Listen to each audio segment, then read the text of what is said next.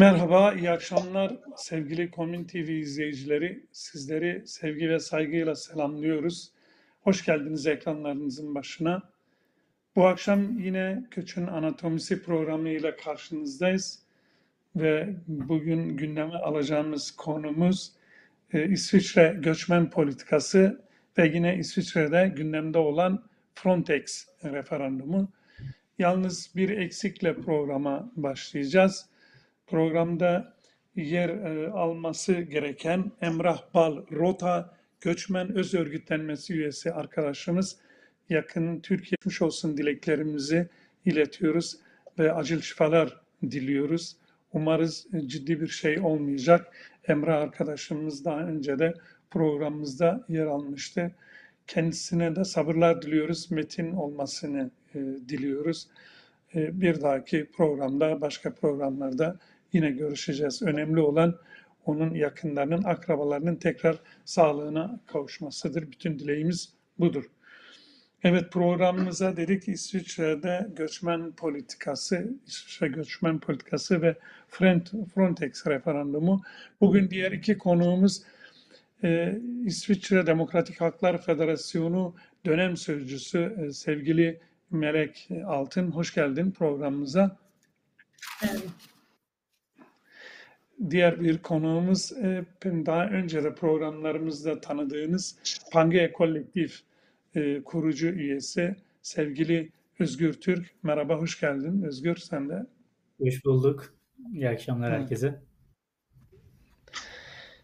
Evet, e, biz neden bu konuyu gündeme aldığımızı öncelikle kısa bir değinmede bulunayım. 15 Mayıs 2022 tarihinde İsviçre'de e, Frontex referandumu yapılacak. Yani önemi dolayısıyla e, ki İsviçre'de olacağı için önemi dolayısıyla hem İsviçre'nin göçmen politikasına değinme gereği duyduk hem de Frontex gündemini almayı düşündük. Hatırlarsınız birçok programımızda Frontex ile ilgili değinmelerde bulunmuştuk. Nasıl bir kurum olduğuna dair ama o kurumla ilgili olarak bize bu akşam sevgili Özgür Türk bize bilgi verecek, e, geniş bilgisi sunacak bize.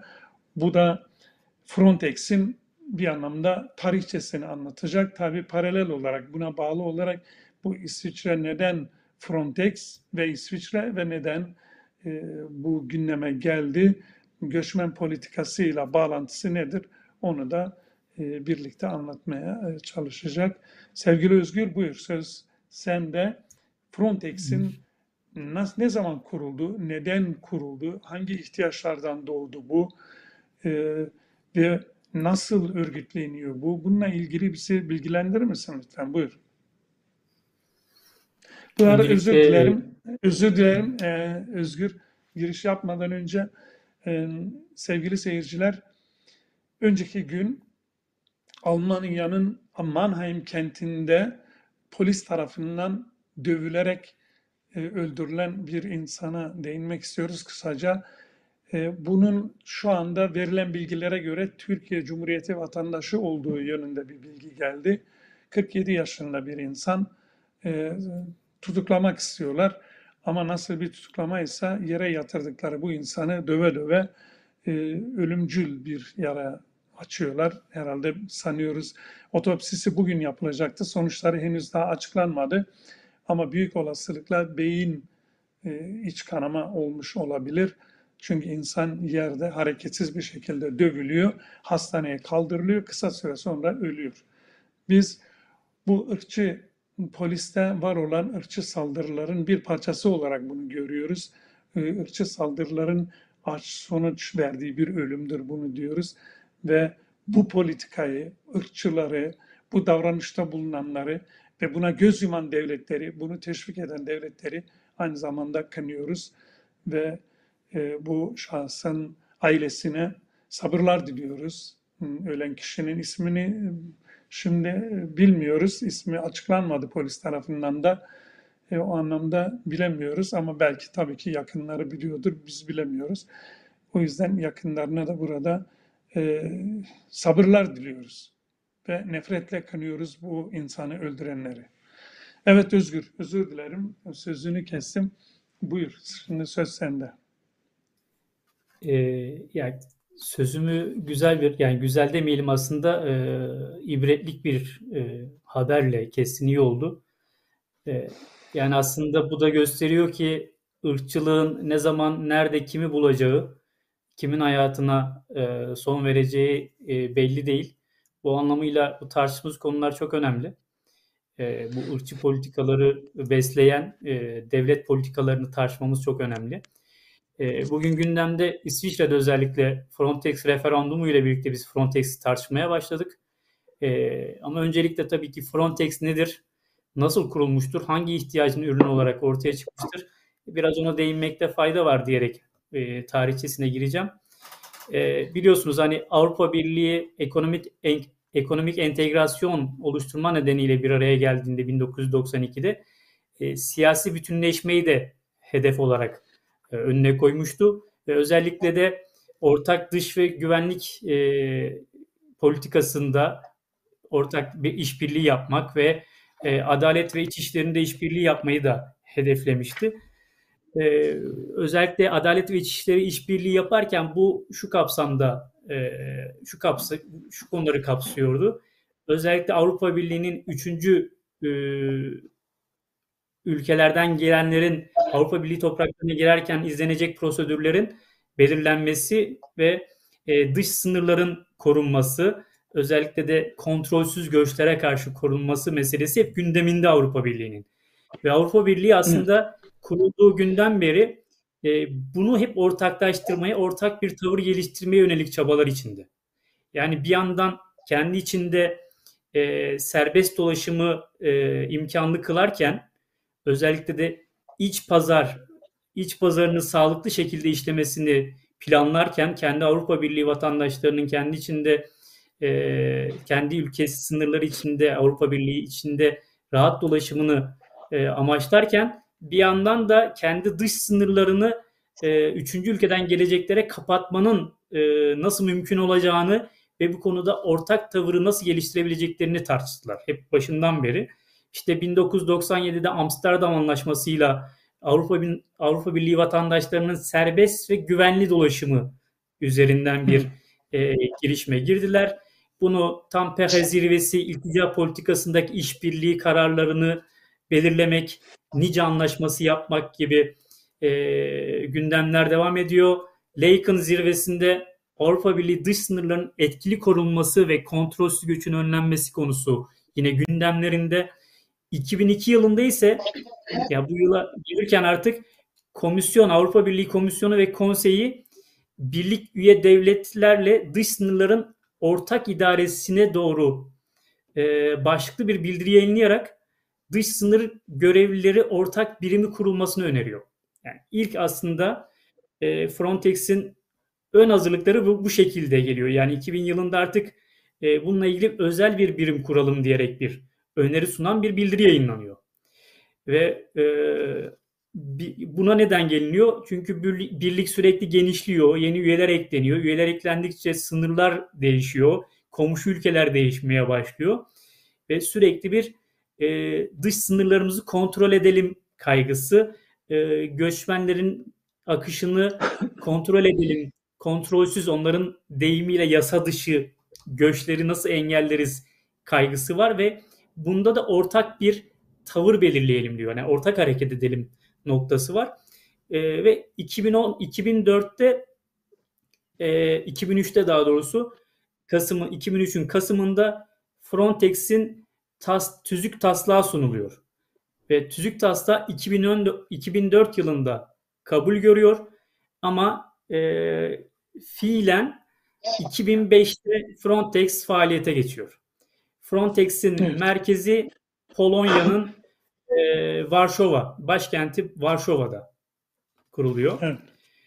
E, yani Frontex'in kuruluş aşamasında bu şekilde geliniyor. Yani Avrupa Birliği'nin aslında kendi dış sınırlarını e, göçmenlere yani özellikle üçüncü ülkeden gelecek göçmenlere kapatmak aslında bir kale Avrupası kurmak e, kendi içinde de vatandaşlarının tırnak içinde güvenliğini almak. Yani evet. e, sermaye rahat dolaşsın ama Avrupa sınırlarına dışarıdan göçmenler gelmesin. Çünkü şunun farkındalar. Üyeler eklendikçe, üye ülkeler eklendikçe, sınırlar genişledikçe e, ülkeler arası refah düzeyindeki dengesizliğin göçlere sebep olacağını farkındalar. Yarattıkları krizlerin, yarattıkları savaşların sonucunda başlarına geleceklerinin de farkındalar. O yüzden sürekli evet. bir önlem arayışındalar. E, Frontex bu ihtiyacın ürünü olarak ortaya çıkıyor. Frontex sınır koruma, sınır ve e, sınır ve kıyıları koruma, koruma ajansı olarak kuruluyor. Frontex ismi Fransızcadan geliyor. Frontier extérieur yani dış sınır e, anlamını içeren e, kelimelerin kısaltılmasından oluşuyor Frontex ismi. Ama Frontex ismi şey Frontex asıl olarak 2006'dan e, itibaren yani 2005'te yoğun bir göç yaşanıyor. E, ve ondan sonra daha da güçleniyor. Özellikle de 2015 yılına gelindiğinde e, onların tabir ettiği göçmen krizi üzerinden Frontex'e çok fazla yetkiler verilmeye başlanıyor. Yani 2015 sonrası e, kendilerinin de e, belirttiği yoğun kontrolsüz göçün olduğu dönem, e, göçmen krizi de ifade ettikleri kendileri açısından e, ifade ettikleri dönemde e, Frontex'e yetkiler fazlasıyla e, verilmeye başlanıyor. Yani 2016'da Frontex'in tüzüğündeki belirlenmiş görevleri yeni görevler ekliyorlar. E, ve Frontex'in e, artık geri itmeler yöntemiyle e, insanların e, geldikleri Avrupa topraklarından başka yere doğru yönlendirilmesi görevleri arasında giriyor. Aslında bu tam anlamıyla kendi içlerinde kendilerinde e, dahil olduğu Cenevre Sözleşmesi'ne aykırı bir tavır. Çünkü e, zulümden kaçan veya savaştan kaçan insanların sığınma hakkını ihlal ediyorlar şu şekilde. Yani geri itmenin kendisi, o geri itme diye tabir edilen aslında gelen botları e, farklı yöne yönlendirme, hatta üçüncü ülke kıyılarına yönlendirerek oraya teslim etme yöntemiyle e, yöntemine başvuruyorlar ve insanların Avrupa ülkelerine girişini engellemeye başlıyorlar. Bu aslında e, baştan bir hak ihlali.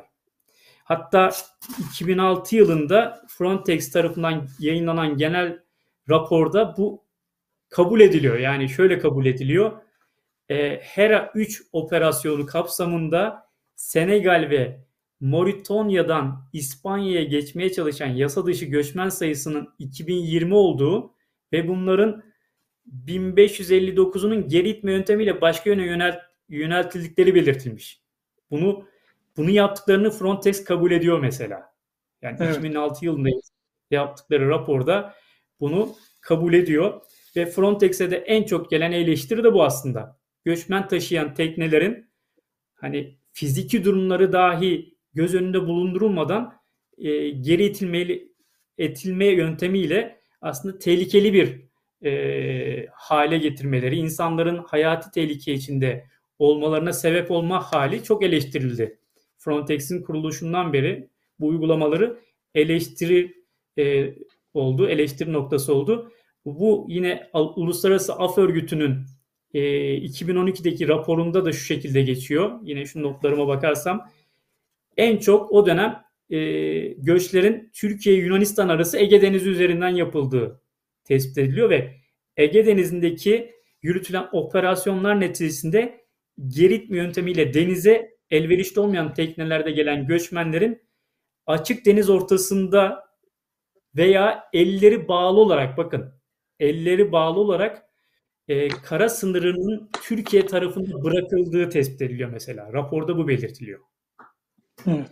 Yani Frontex'in baktığımız zaman e, yetkileri neymiş diye bakarsak bu anlamıyla e, özellikle de 2016 yılında yeni görevler eklenerek Frontex'in son o, o aşamada gelinen yetkilerine bakarsak görev kapsamı genişletiliyor.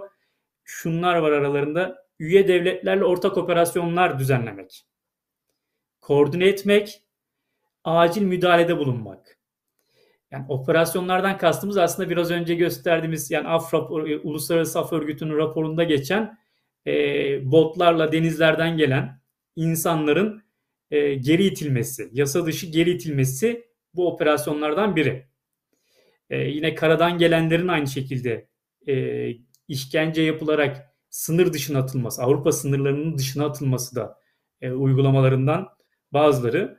Yine Avrupa sınır ve sahil koruma ekiplerinin hazırlıklarını yapmak, e, teknik ekipman havuzu oluşturmak. Yani teknik e- ekipman havuzu nedir? E, dronlar, uçaklar, silahlar, e, bunların hepsi termal kameralar, e, hatta e, gözden tanıyacak veya işte belli e, tanıyacak kameralar. Bunların hepsi bu ekipmanların arasında. Yine araştırma ve soruşturma yapmak, analizler yapmak. Bu analizler ne?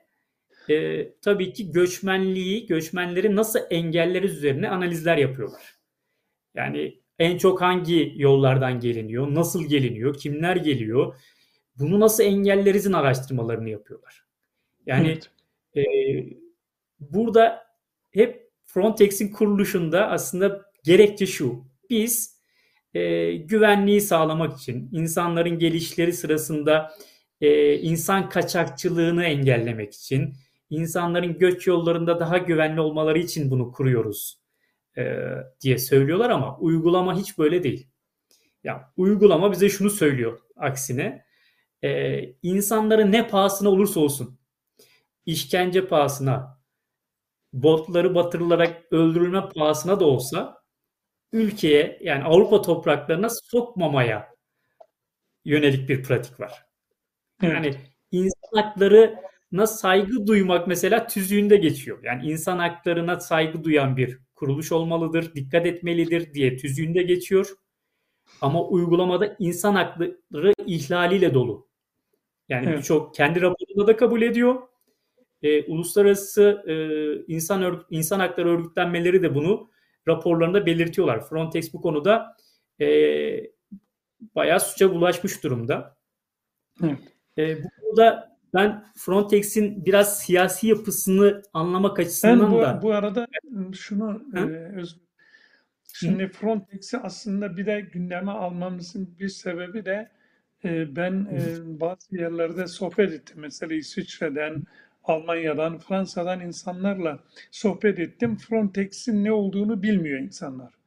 Yani hı hı. herkes değil tabii ama çoğu insan bilmiyor gerçekten Frontex nedir, ne iş yapıyor. O anlamda bunu sorguluyoruz. Peki bu Frontex'in bütçesini kim oluşturuyor? Nasıl oluşuyor? Hı hı. Bir de e, yine benim bilgilerim, e, aldığım bilgiler ya da okuduk, okuduğum kadarıyla da bu ilk başlarda hala da sanıyorum öyle.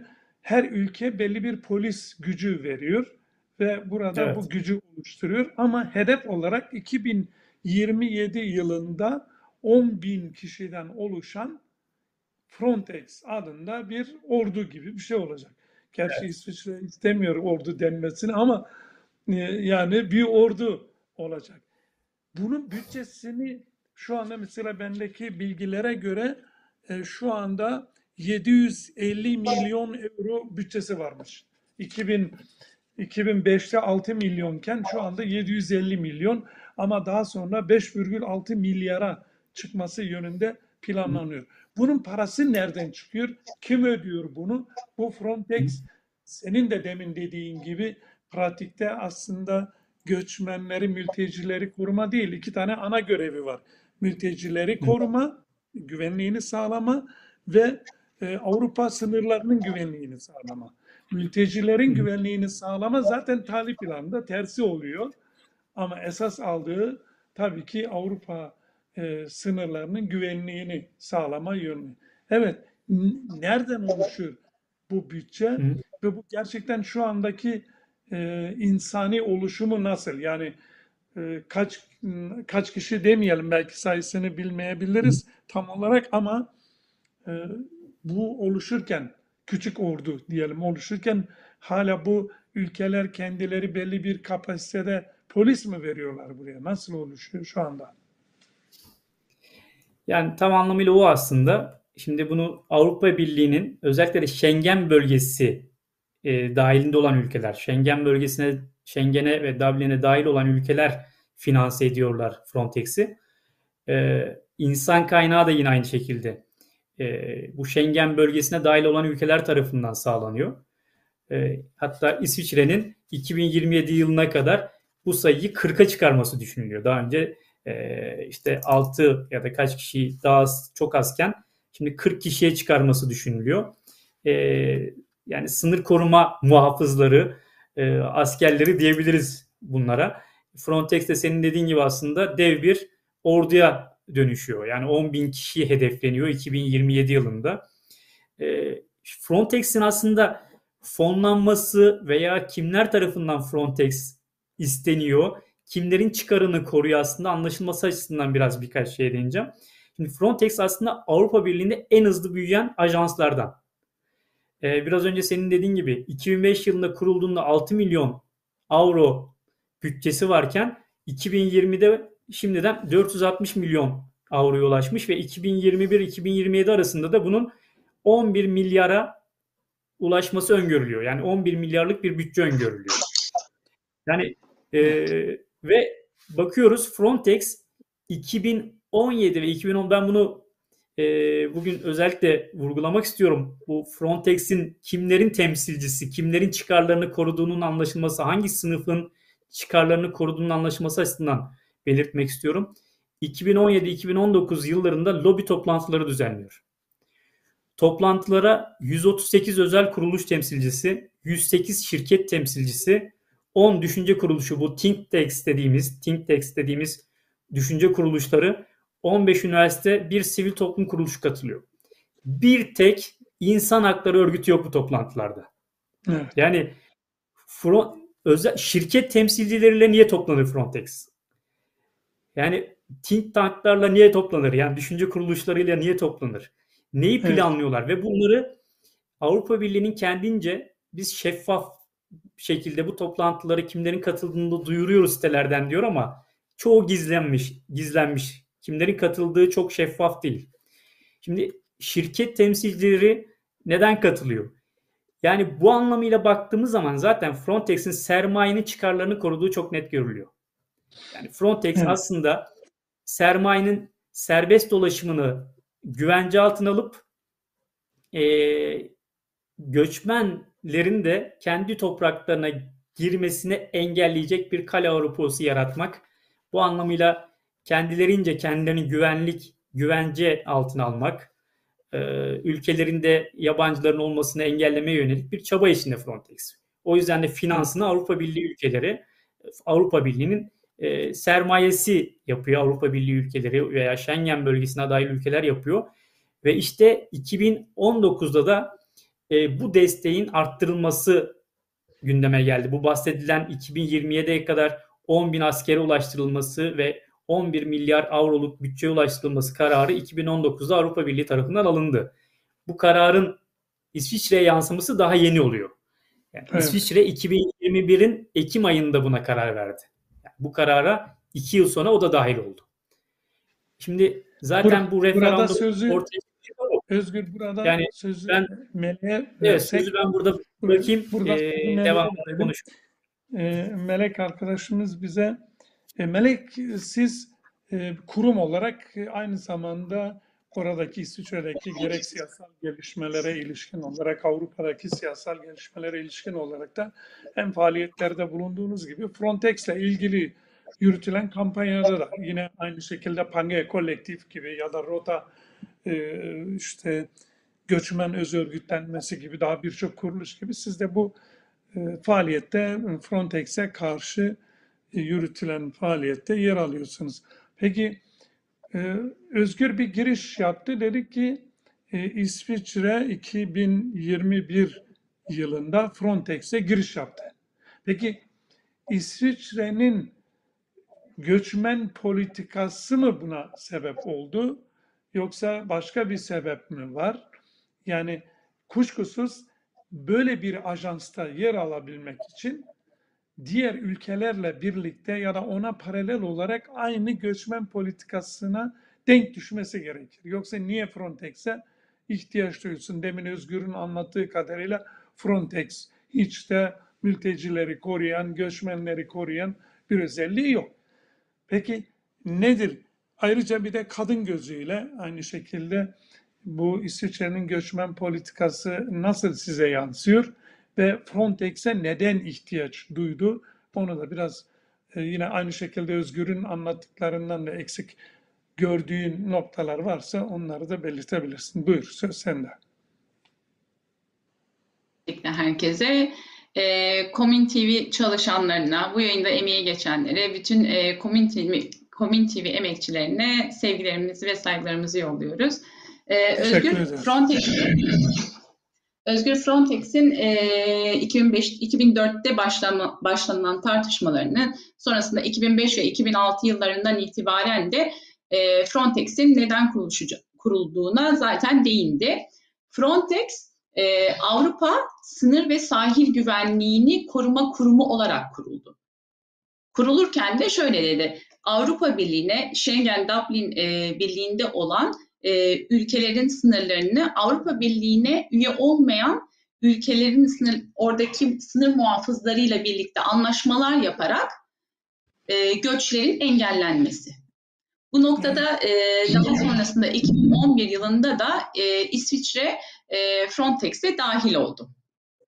Elbette ki diğer bütün Avrupa ülkeleri gibi 2011 İsviçre'nin- değil mi? Ben yanlış söyledim. 2010. evet 2011 yılında Ha, e, ben yanlış söyledim. Tamam. Okey. Evet, 2011 yılında İsviçre Frontex'e dahil oldu. İsviçre'de tabii ki e, dıştan bakıldığında e, Avrupa Birliği'nin aslında üyesi olmayan bir üç ülkeden birisi. E, çok demokratik e, bir yönetime sahip olduğu gösterilse de e, İsviçre'de diğer ülkelerden farklı değil. İsviçre'de e, kendi topraklarında mültecileri ve göçmenleri istemiyor. Zaten istemiş olsaydı bundan iki yıl önce ee, İsviçre e, burada notlarıma bir bakmam gerekiyor. İsviçre Sosyalist Partisi, e, bununla birlikte Yeşiller Partisi, hatta çok e, daha enteresan Liberal Yeşiller Partisi gibi bazı kuruluşlar İsviçre parlamentosuna bir teklif getirdi. Dediler ki e, zorunlu yani hiçbir göç keyfi olarak yapılmıyor. Zorunlu göçlere maruz kalan, yollarda tecavüze uğrayan, ölen, donan, e, şiddete maruz kalan insanların, mültecilerin ve göçmenlerin Avrupa'ya gelişlerinde e, bir koridor açabiliriz. Güvenli yollar yapabiliriz. Ama parlamento bunu kabul etmedi. Ama aynı par- parlamento e, Avrupa'nın sınır ve sahil güvenliğini koruma kurumu olan ve e, belli e, bir maddi bütçesini ayırmak zorunda olduğu Frontex'e evet dedi. Ve bu noktada da e, her sene bütçesinden çok büyük miktarları e, Frontex'e ayırıyor. E, büyük ihtimalde bu e, miktarın 61 milyon e, franka kadar da e, ulaşması, e, çok fazla 4 vardiyada çalışacak 10 bine yakın e, personel alımına destek sunulması, Bunlar tabii ki e, basına yansıyan kısımları. Aslında Özgür Söz arasında da söyledi. Bizleri, biz göçmen örgütlülüklerini endişelendiren şey sadece bununla kalmayacaklar. Avrupa sınırlarını korumaya yönelik oluşturdukları bu ordunun neye ihtiyacı? Bir ordunun neye ihtiyacı olur? Silaha ihtiyacı olur, uçağa ihtiyacı olur, teknolojik gereçlere ihtiyacı olur. Bu durumda işte İsviçre'de bunun içerisinde olduğuna göre göçmenlere ve mültecilere bakış açısının çok açık ve net ortadadır. Ülkesinde göçmenleri ve mültecileri istemiyor. Ve bununla ilgili de Frontex ile ilgili sonbahar ayında da zaten karar aldı. Evet destekliyoruz, bütçemizi genişleteceğiz, bütün katkılarımızı sunmaya devam edeceğiz şeklinde de yönelimi var.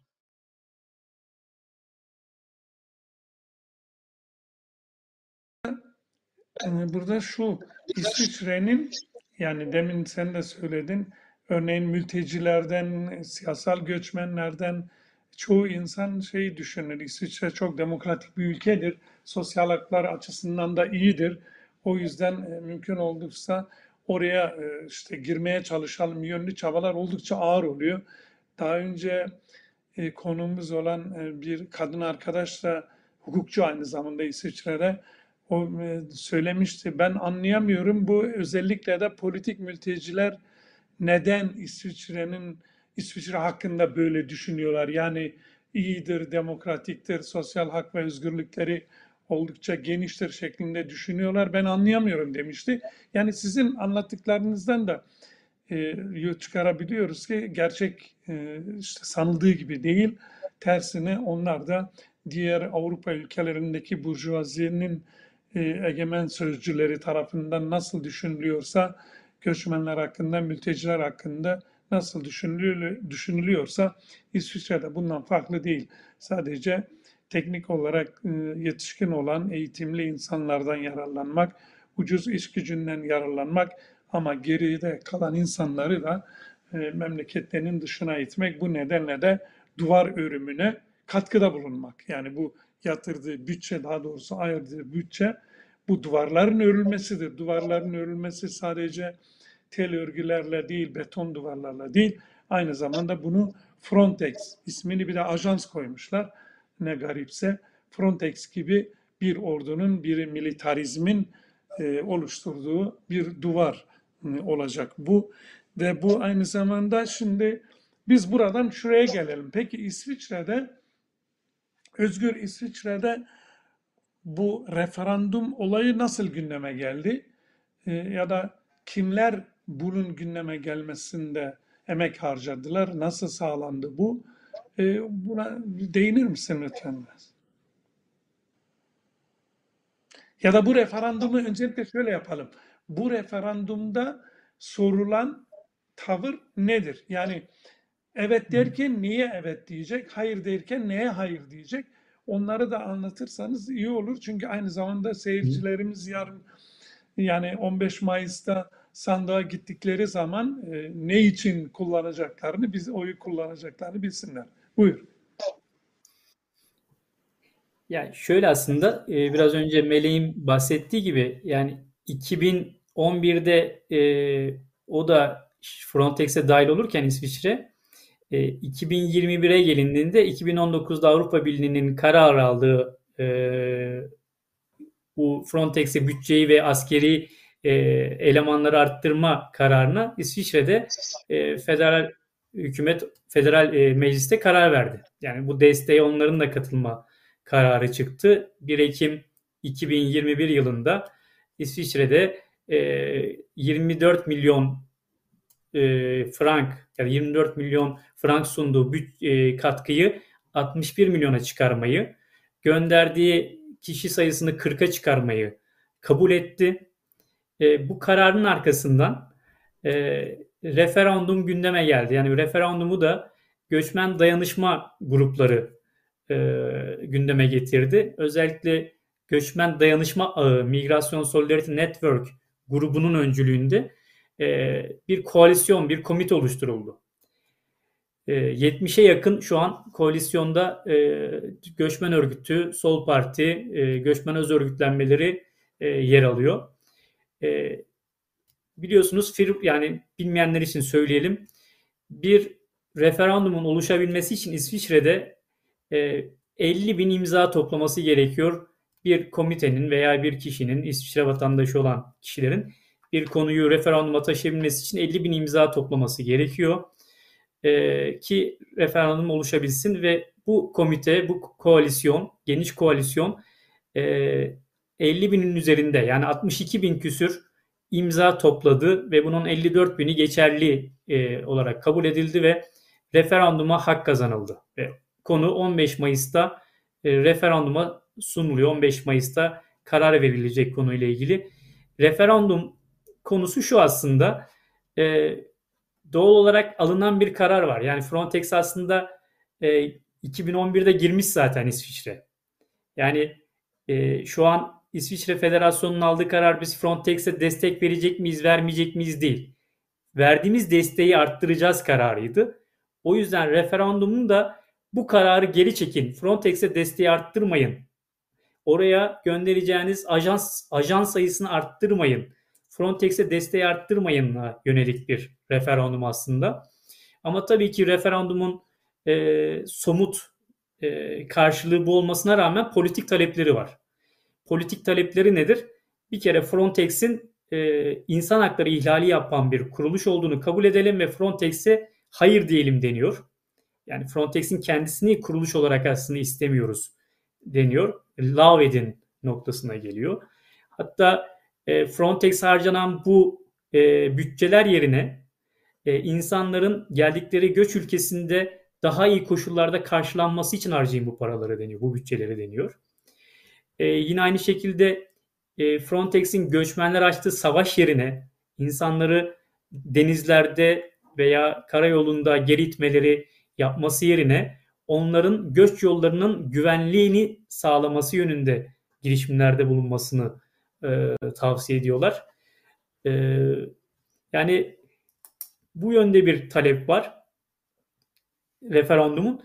Bu e, yani referandum aslında bugün bunları gündeme getirerek birçok arkadaşımızın veya birçok insanın e, bilmediği bir konuya dikkat çekti. Yani Frontex nedir diye tartışılıyor şu anda.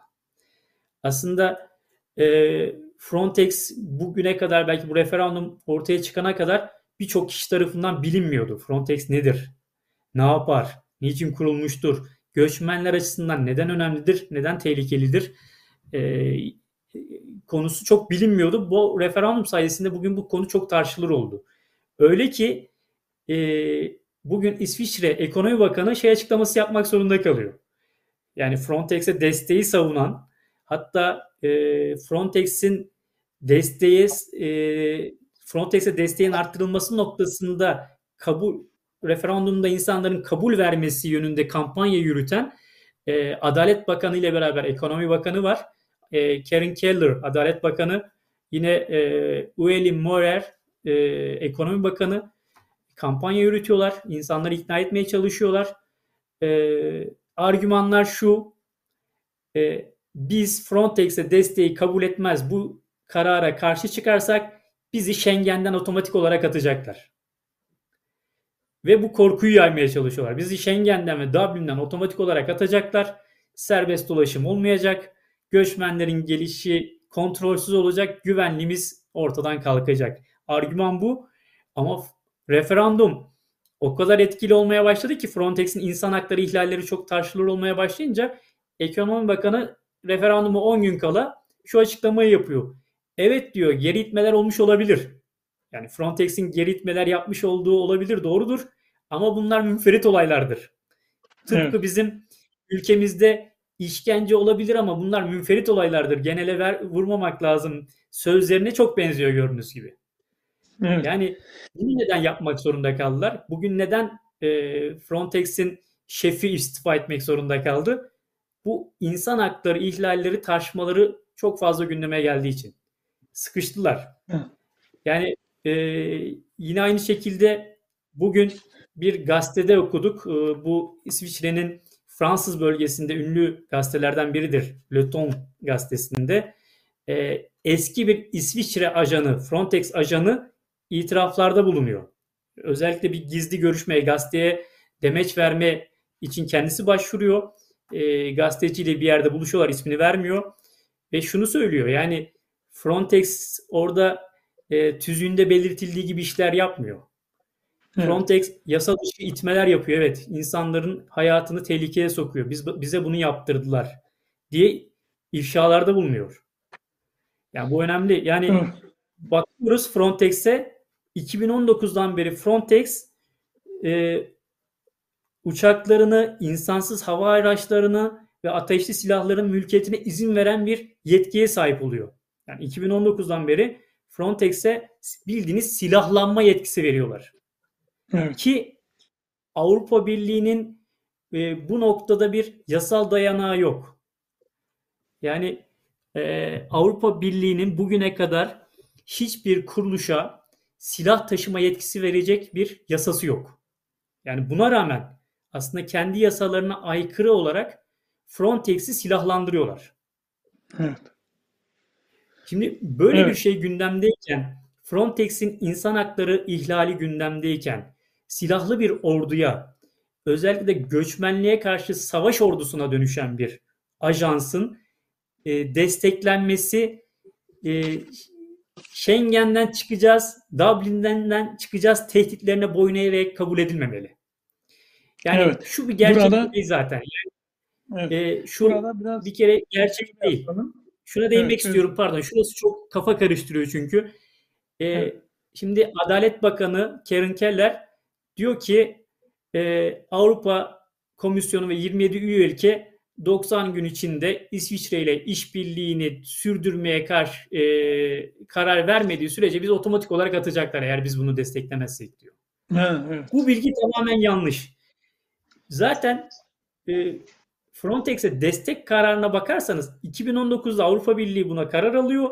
İsviçre 2 yıl sonra karar alıyor. Yani hemen karar verecek, hemen destekleyecek, olmazsa hemen çıkaracaklar diye bir şey yok. Bugün biz bunu kabul etmiyoruz dediği anda e, bunu tartışmaya açması mümkün. Avrupa Birliği ile bunu tartışmaya açması mümkün. Frontex'in hak ihlallerini gündeme getirmesi ve belli şartlar sunması mümkün.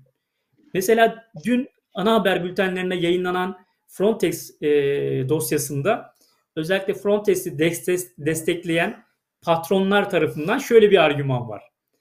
E, İsviçre oraya daha fazla ajan göndererek aslında hak ihlallerini engelleyecek. Evet. Aslında İsviçre buraya desteğini arttırarak aslında var olan e, hak ihlallerini engelleyecek ve düzeltecek Frontex'i diyor. Ama bu bu hiçbir gerçekliği yok çünkü Frontex'in desteği Frontex'e desteği arttırma kararı alırken şöyle bir şart koymuyor İsviçre. Frontex'in destekleriz ama hakkında açılan hak ihlalleri raporlarının e, araştırılması, bu konuda Frontex'in soruşturulması ve bunların denetlenmesi, hak ihlallerinin ortadan kaldırılmasını talep ediyoruz. Bu şartlar yerine getirilirse biz destek veririz gibi bir açıklaması yok. Evet. Bunu yapmayan bir devlet oraya bunu düzeltmek için gidiyoruz diye bizi kandırmasın. Yani böyle bir Evet, gerçeklik doğru. yok. Evet. Yani ya şart koyarsın baştan. Biz destekleriz ama Frontex'in şu şu şu şu amaçlara uygun hareket etmesini istiyoruz istiyoruz dersin. E, bu noktada belki desteğini sunarsın. Zaten referandumun derdi de şu. Yani referandum aslında Frontex'in ortadan kalkmasını sağlayacak bir güç değil şu anda. Yani bir gerçekliği Hı. var. Şimdi Frontex'ten diyelim ki referandumdan hayır sonucu çıktı. Frontex ortadan mı kalkacak? Hayır. Ama Frontex tartışılacak. Yani hak ihlalleri boyutuyla tartışılacak. İsviçre Evet. hükümeti, İsviçre Federas, e, Federal Meclisi bu konuyu tekrar tartışmak ve halkı ikna edecek bir e, çalışmayla karşılarına çıkmak zorunda kalacak. Yoksa kabul görmeyecek bu. Evet. Bu anlamıyla e, burada e, politik boyutuna girmemiz gerekiyor. Yani referandumun bize ne getirecekleri, ne getireceği, göçmenler olarak bu bizim için neden önemli konusuna girmemiz gerekir ama ben sözü e, biraz da Meleğe bırakırım. Bura- evet, Meleğe Devam et. bırakalım söz. Yani e, Meleğe şöyle sözü bırakalım.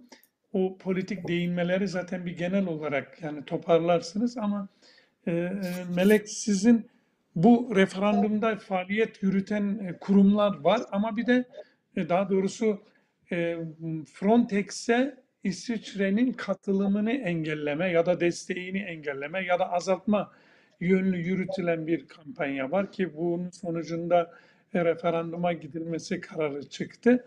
Ama bir de karşı olanları var. Yani hayır Frontex'e işte desteğe devam, katkıya devam, insan katkısına devam, para katkısına devam, silahlanıyorlarsa silahlansınlar vesaire.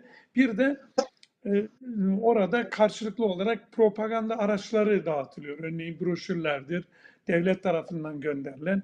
Burada dikkatinizi çeken propagandalar bir de kimler yani hangi partiler, hangi gruplar bunu destekliyor? Yani Frontex'i destekliyor. Frontex'in e, kalmasını ya da zaten kal, Özgür'ün dediği gibi kaldırılması yönlü bir referandum değil bu. Ama İsviçre'nin buna daha fazla katkıda bulunmasını isteyenler neyi argümanları de neyi savunuyor? Biraz Özgür değindi ama sen de onu tamamlayabilirsin. Bir de karşı çıkanlar e, neden karşı çıkıyor? Onu da aktarırsan iyi olur. Buyur. Aslında e, Frontex kimdir, nasıl bir kuruluştur bilinmemesiyle birlikte e, var olan e, referandumda tam olarak anlaşılmıyor. Aslında referanduma gidiş yolu da biraz yanlış biliniyor. Biz biraz önce girişte Frontex'ten Özgür de ben de e, kimdir, nasıl bir kuruluştur, nasıl bir ajanstır, neden e, ihtiyaç duydu Avrupa Birliği'ndeki ülkeler biraz bahsettik. Peki İsviçre neden e, referanduma gidiyor? Nereden çıktı bu referandum? Evet. Aslında bu referandum e, Frontex'te hayır biz sınırlarda hak ihlalleri yapan insanların e, insan haklarını ihlal ederek teknelerle ya da gemilerle bir şekliyle daha korunaklı deniz araçlarıyla sınırlara gelenleri gecenin bir yarısı botlara bindirip or, karanlık orta denizin orta yerinde rotalarını şaşırtıp gönderiyoruz. Bu insanlık dışı kuruluşa hayır demek için çıkmadı bu referandum. Evet. Referandum federal parlament, parlamentonun Ekim ayındaki e, bütçeyi arttırma, demin de bahsettiğimiz gibi yani 61 milyon franka, üç, var olan şu an ayırdığı bütçenin 3 katına çıkarma kararı almasıyla birlikte oluşacak. Tabii İsviçre biraz sonra da bahsedeceğim zaten ama orduyu hiçbir şekilde kabul etmiyor.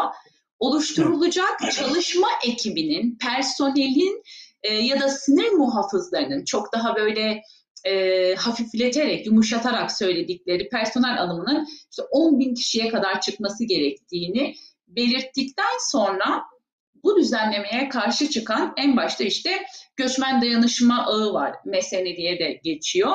E, referandum için imza toplamaya başlandı. İsviçre vatandaşı olan ve 18 yaşını geçmiş e, kişilerden 50 bin tane imza topladığınız zaman federal parlamentoya siz de e, karşı bir e, taslak hazırlayıp referandum oylamasına gidebiliyorsunuz. Ve bu noktada e, İsviçre Sosyalist Partisi, SP ve Yeşiller Partisi ile birlikte 70 tane organizasyonlardan, işte göçmen örgütlülüklerinden oluşan e, bunların destekleriyle birlikte 62 bin tane imza toplanıldı ve e, 15 Mayıs'taki Frontex'e hayır e, oylamasına gidilmesine karar verildi. Şimdi e, şunu çok açık ve net belirtmemiz gerekiyor. Schengen bölgesi sınırlarında mültecilere yönelik zorunlu göçlere e, maruz kalmış mültecilere yönelik e, ciddi insan hakları ihlalleri yaşanıyor. İnsanlık dışı olaylara e, maruz kalıyorlar. Aslında onlar insanca yaşam için yollara düştüler. İstedikleri şey diğer insanların da temel hak ve özgürlüklerine sahip olabilmek. O hak ve özgürlükler verilmediği için zorunlu göçlere maruz kalan kadınlar, çocuklar, erkekler sınırlarda açlığa, susuzluğa, donarak işte bundan birkaç ay önce Polonya sınırında Frontex'in engellemesi sonucunda e, bir herhalde bir kadının, bir annenin yaşayabileceği en kötü şeyi yaşadı kadınlar. Kucaklarında çocuklarının donarak ölümlerini izlediler. İşte bunların hepsine neden olan, e, hasta olan, yaralı olan, o göç yollarındaki e, yaşadıkları zorluklardan kaynaklı e, yaralananlara, hastalara da yardım edilmediği için onlar da öldü. Baktığınız zaman Frontex'ten kaynaklı e, yasal kayıtlara geçmiş 40 bin tane ölüm var. Göç yollarında 40 bin tane mülteci öldü. E, bununla birlikte Frontex e, kuruluş aşamasında biraz önce de bahsetmiştik. Avrupa Sınır ve Sahil Güvenliğini Koruma Kuruluşu. Ama şimdi Avrupa Birliği üyeleri ya da Schengen, Dublin üyeleriyle değil, üçüncü dünya ülkeleriyle de birlikte hareket ediyor Frontex.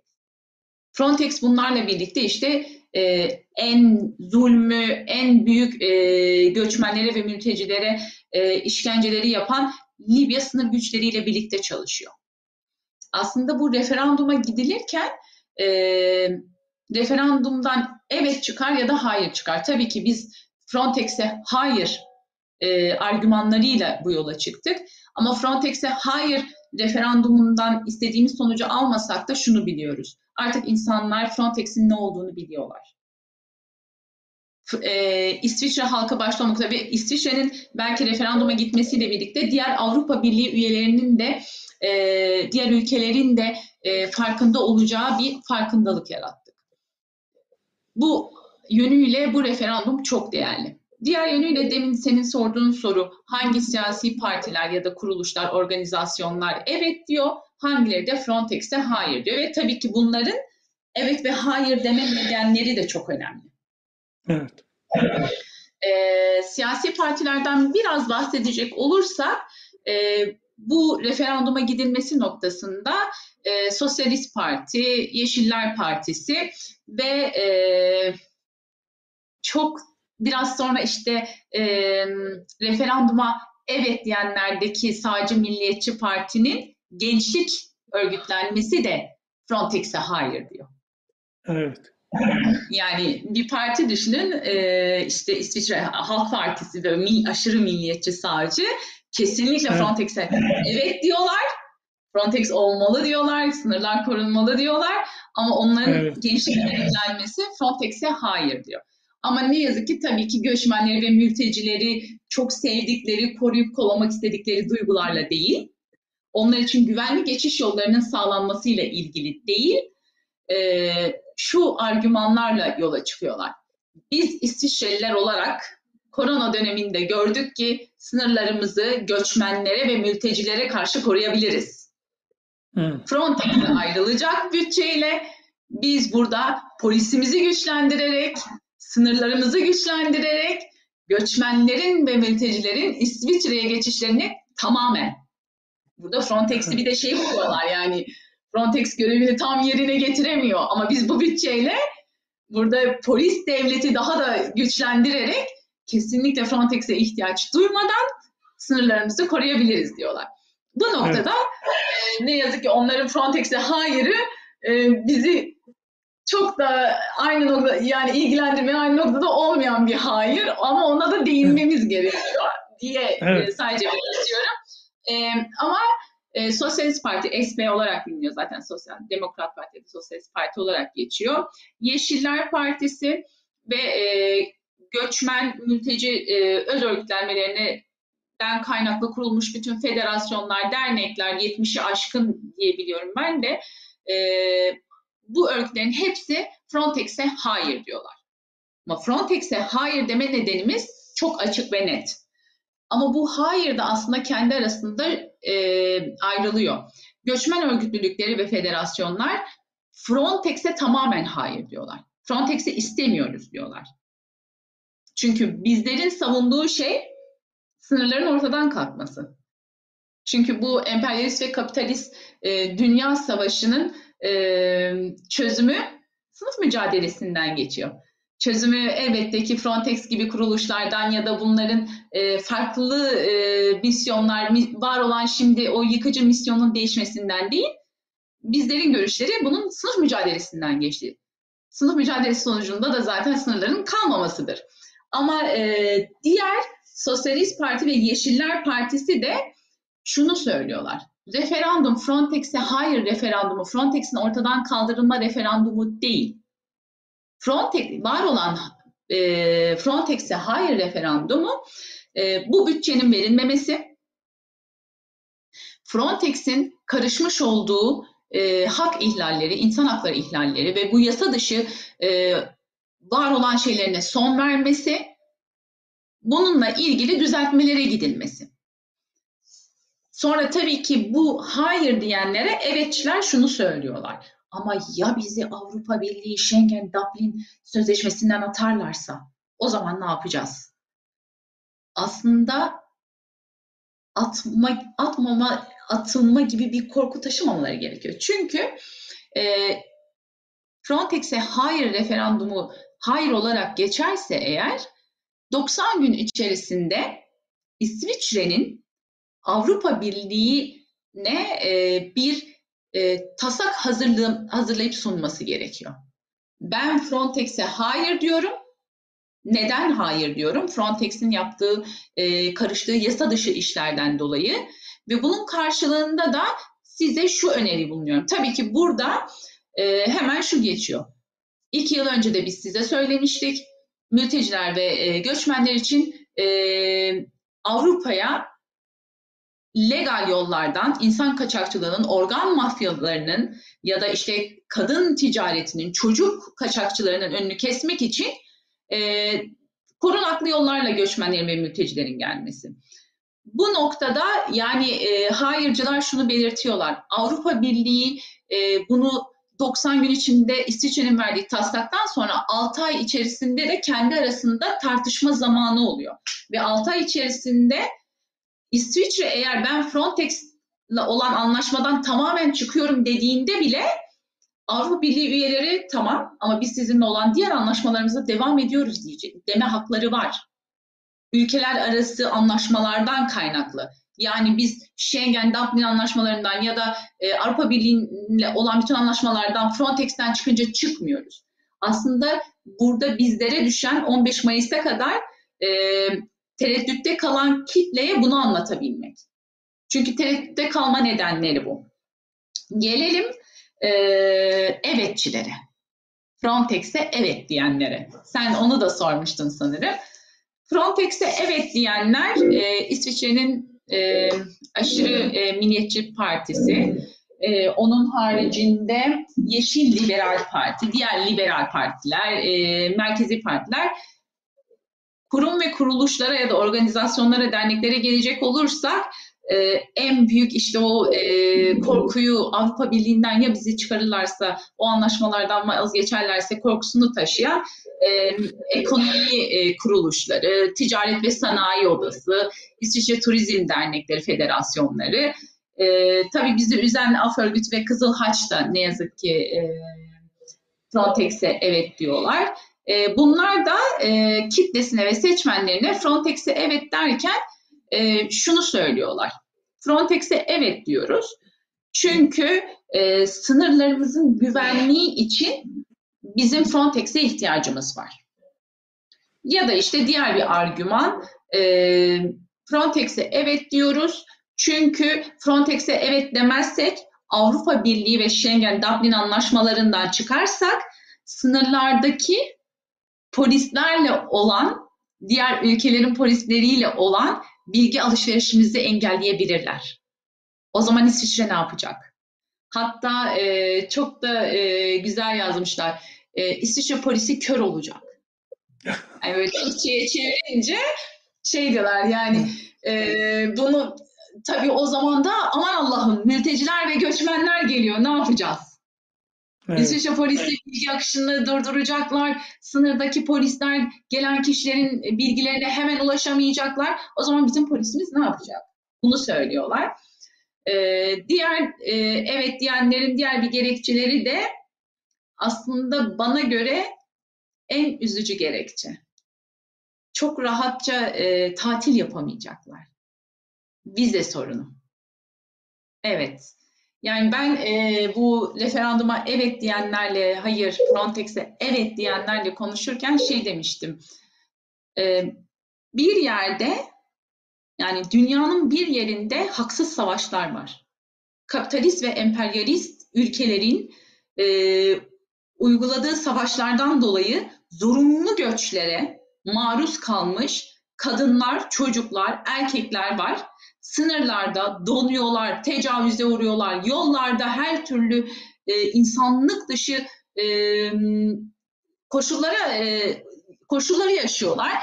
Biz bu insanların sınırlarda demin Özgür de bahsetmişti, kolları bağlanılarak demir tellerin arkasında bırakılıyorlar.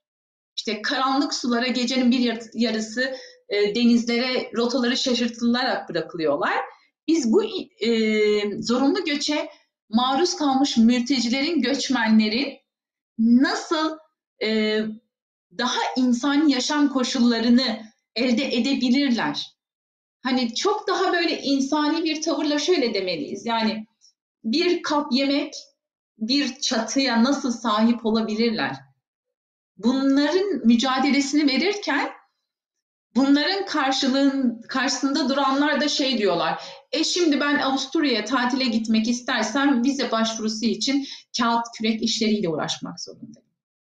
Çünkü ya bize Frontex'e hayır çıkarsa ve Avrupa Birliği Schengen Dublin anlaşmalarından çıkarırlarsa o zaman benim Avrupa Birliği'ne üye olan Avrupa ülkelerindeki bütün dolaşım haklarımı ellerimden almış olacaklar. Aslında konunun başında sormuştun ya İsviçre göçmenlere nasıl. Yani bizim Evet. buradaki kamplardaki yaşanan sorunlar vesaire bunları hiç dile getirmeden sanırım Frontex'e evet diyenlerin neden evet dediklerini oturup düşündüğümüz zaman e, insanlık dışı bir evet. Yani sularda ölen, boğulan, soka- e, açlıkla, sefaletle uğraşan insanlar beni ilgilendirmiyor. Frontex'e hayır çıkarsa ve biz Schengen ülkeleri e, anlaşmalarından çıkarsak vizeye ihtiyacımız olacak. Tabii bunun e, Sanayi ve Ticaret Odası'ndan, Turizm Bakanlığı'ndan falan bahsetmiştim evet diyenlerde. Onlar da bunun ekonomik kısmına bakıyorlar. Onlar da diyorlar ki evet işte olur da Avrupa Birliği bize atarsa biz ne yapacağız? Turistler gelmek için vize başvurularında bulunmak zorunda kalacaklar sınırlar arasında. Halbuki bunların hiçbiri olmayacak şeyler. Çünkü ithalat ve ihracat o dediğimiz şeyler zaten bütün ülkelerin birbirine gebe olduğu şeyler. O nedenle e, evetçilerin evet demesi hem İsviçre'deki e, İsviçre'nin e, göçmenlere ve e, mültecilere bakış açısını çok iyi ortaya koyuyor. E, hayır demenin de e, en azından Frontex'i teşhir etme noktasında diğer Avrupa'da ülkelerine örnek teşkil etmesi açısından da çok değerli buluyoruz. Kampanya bu şekilde ilerliyor. 14 15 e, Mayıs'ta sonuçları göreceğiz. Okey, peki. Teşekkür ediyorum. Evet, teşekkür ediyorum. Yani burada e, zaten özet olarak şunu söyleyebiliriz senin anlattıklarından. Biz e, İsviçre'nin göçmen politikasını aslında evet diyenlerle hayır diyenlerin tavırlarının gerekçelerini açıkladığımızda e, bir anlamda İsviçre'nin göçmen politikasını da anlamış oluyoruz. Zaten Frontex'in özelliklerini ya da yaptıklarını, pratik olarak yaptıklarını da anlattığımızda e, İsviçre'nin buna dahil olmasıyla e, aynı zamanda göçmen politikasını da anlatmış oluyoruz. Bu arada e, Özgür'e bir e, şu Frontex'in şefiyle başlayacağım. E, Frontex'in şefi bu arada yani aynı zamanda programımızın sonlarına doğru geliyoruz. Toparlayarak gideceğiz. Frontex'in şefi Fabrice Leggeri doğru okuduysam istifa etti. Birkaç gün Hı hı. Evet. istifa etti. Ama uzun yıllardır e, hem bu kurumla ilgili olarak hem de bu şefle Frontex'in şefiyle ilgili olarak hep iddialar oldu. Örneğin e, silah şirketleriyle e, sürekli görüşmeler yaptı. Çünkü Frontex'in ileride bir orduya dönüşmesinin planlandığı e, bu yönüyle e, silah firmalarıyla, silah şirketleriyle görüşmeler yürüttüğü, aynı zamanda Avrupa e, Birliği'ne e, Frontex üyelerinin kendilerinin de üstlerinde gittikleri her yerde e, kişisel silah taşıma yetkisinin verilmesi isteği de oldu. Bu yönüyle de bu silahlanma silah şirketleriyle görüşmelerde bu da bir kaynak oldu. Şimdi Frontex'in yaptıklarını zaten gerek Melek gerek Özgür siz ikiniz de anlattınız. E, insan hakları ihlalleri vesaire. Yani Frontex'i anlattığımız zaman aslında Avrupa Birliği'nin göçmen politikasını da anlatmak istiyoruz. Yani bu buna paralel olarak. Peki e, Özgür, Fabrice Leger'in istifası bir tesadüf müdür? Çünkü uzun süredir aynı iddialar var ama tam da İsviçre'de referandum yapılacağı ayın başında bu adam istifa ediyor. Ve gerekçeler değişmedi yani. Hiç de değişmedi. Adam kendisinin yani bir hata yaptığını filan da söylemiyor. Tersine başarı kazandığını, başarılı bir çalışma içerisinde olduğunu söyleyerek de gidiyor. Yani hiç de hani üzgünüm, hata yaptım, özür dilerim falan öyle bir şey de yok. Yazdığı istifasında başarılı bir çalışma yürüttüğüne dair e, iddialar öne sürüyor. E, ne dersin bu bir tesadüf, tesadüf müdür? Bu politik olarak e, ne söylersin? Bu neden bugüne denk geldi? Yani bir tesadüf mü yoksa bilinçli olarak yapılan bir tercih mi? Yani çok kesin bir şey söylemek çok mümkün değil tabii. Hani bugüne denk gelmesi biz kazandık, biz yaptırdık ona bunu demek çok mümkün değil.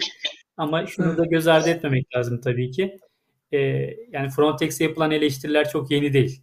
Hani uzun süredir zaten Frontex'in insan hakları ihlalleri yaptığı raporlarda geçiyor ve sürekli gündeme geliyor. Ama tabii ki e, şunun etkisi olabilir. E, özellikle de İsviçre'de bu gündemin oluşması, Frontex karşıtı bir cephenin oluşması e, ve bunun çok daha fazla tartışılır olması tabii ki onlar açısından da e, bazı önlemleri e, alma zorunluluğu getirmiş olabilir. Yani bugün e, İsviçre Ekonomi Bakanı da evet olabilir münferit olaylar vardır diyebiliyorsa ya da işte uzun zamandır aslında birçok suça bulaşmış olduğu iddia edilmesine rağmen istifa etmeyip bugün istifa ediyorsa aslında biraz da e, yüz yenileme veya Frontex'e e, yeniden işte bakın biz bunları da tabii ki değerlendireceğiz e, imajı verme ihtiyacı olabilir tabii ki. Yani bu tarz şeyler hiç ilk defa karşılaştığımız durumlar değil. E, hükümetlerde de benzer olur ya hani e, hükümetler eskir, yüzü eskir, değiştirmeye ihtiyaç gider ama e, uygulamalar değişmez. E, yüzler değişmiştir.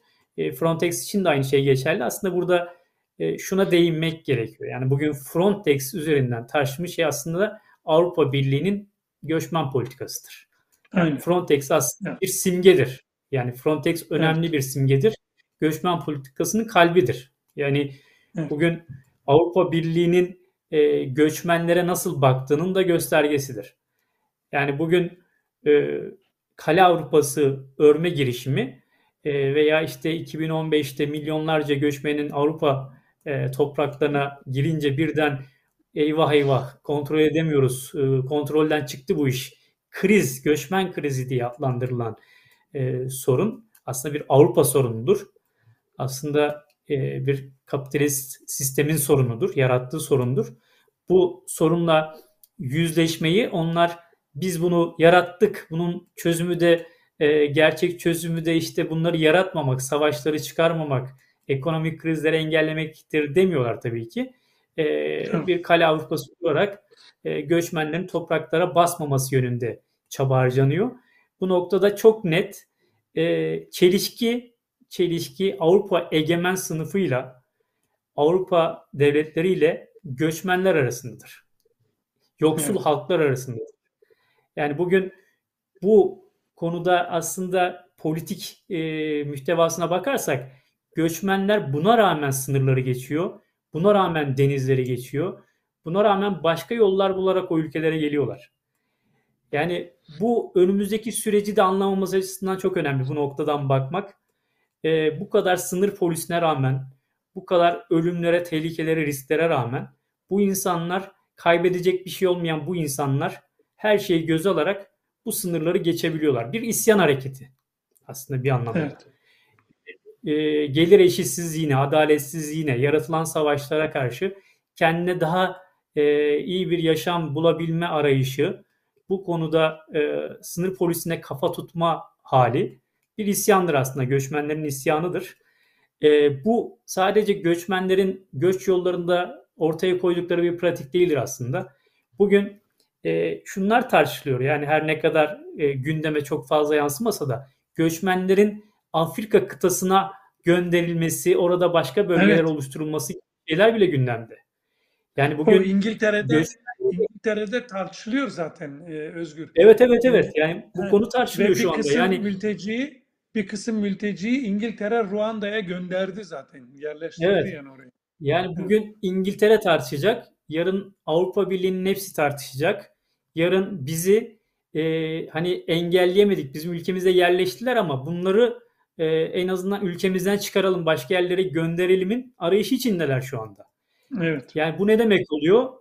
E, bugün Frontex gibi sınır koruma ajansı kurarak, bir ordu kurarak bildiğimiz net adıyla göçmenlere savaş açıyorlar.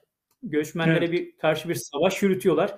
Silahlı bir ordudan bahsediyoruz. Bakın kendi yasalarında hiçbir kuruluşa ateşli silah taşıma yetkisi vermeyen Avrupa Birliği Frontex'e bu yetkiyi veriyor. Frontex inanılmaz silahlanıyor. İnanılmaz kadro, ajan e, tahsis ediyor ve e, sürekliliği olan bir orduya dönüşecek. Bugün Evet. bunu yapacak. Yarın öbür gün bizi hepimiz zorla ülkeden çıkarmak için başka birimler kuracaklar. Yani bu anlamıyla şu tehlikenin farkında olmamız gerekiyor. Özellikle göçmenler ve göçmen dayanışma grupları olarak, insan haklarından yana olan insanlar olarak. E, Frontex'e hayır demek çok önemli. Yani bu anlamıyla bugün bu mevziyi kaybedersek onlar bu mevzi kendileri açısından mevzilerini genişletecekler. Bizi daha fazla sıkıştıracaklar. Ama biz onlara engel olabilirsek o noktada e, durdurabiliriz bu bize yönelik saldırılarını. Frontex'in referandumun aslında biraz önce e, Melek gir, girdi konuya. Yani hayır derken aslında şu an İsviçre'nin 2021'de aldığı karara, desteği arttırmaya yönelik e, karara hayır demiş olacağız eğer Evet. referandumu kazanırsak. Ama referandumun politik talepleri Frontex'e hayır üzerinden yürüyor.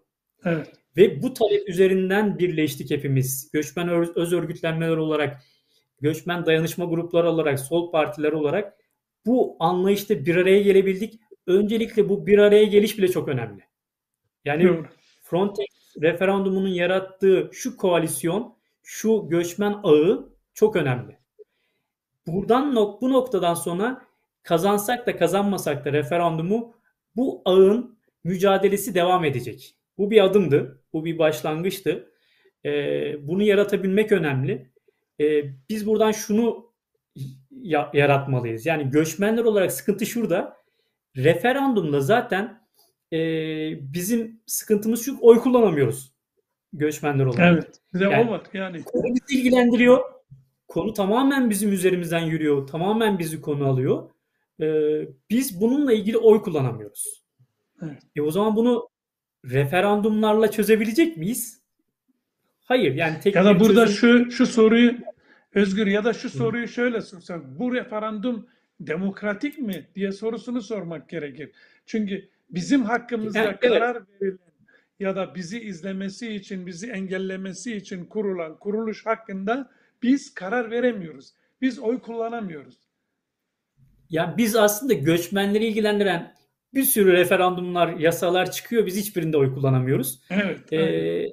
yani zaten biraz önce programın başında belirttiğim bir şey vardı. Buna rağmen niye demokratik olduğunu görüyorlar bu ülkelerin insanlar? Nasıl görmüyorlar bu gerçekliği diyoruz ama kullanılan kavramlar çok önemli. Bakın doğrudan demokrasi diyoruz. Aa demokrasi var bu ülkede zannediyoruz.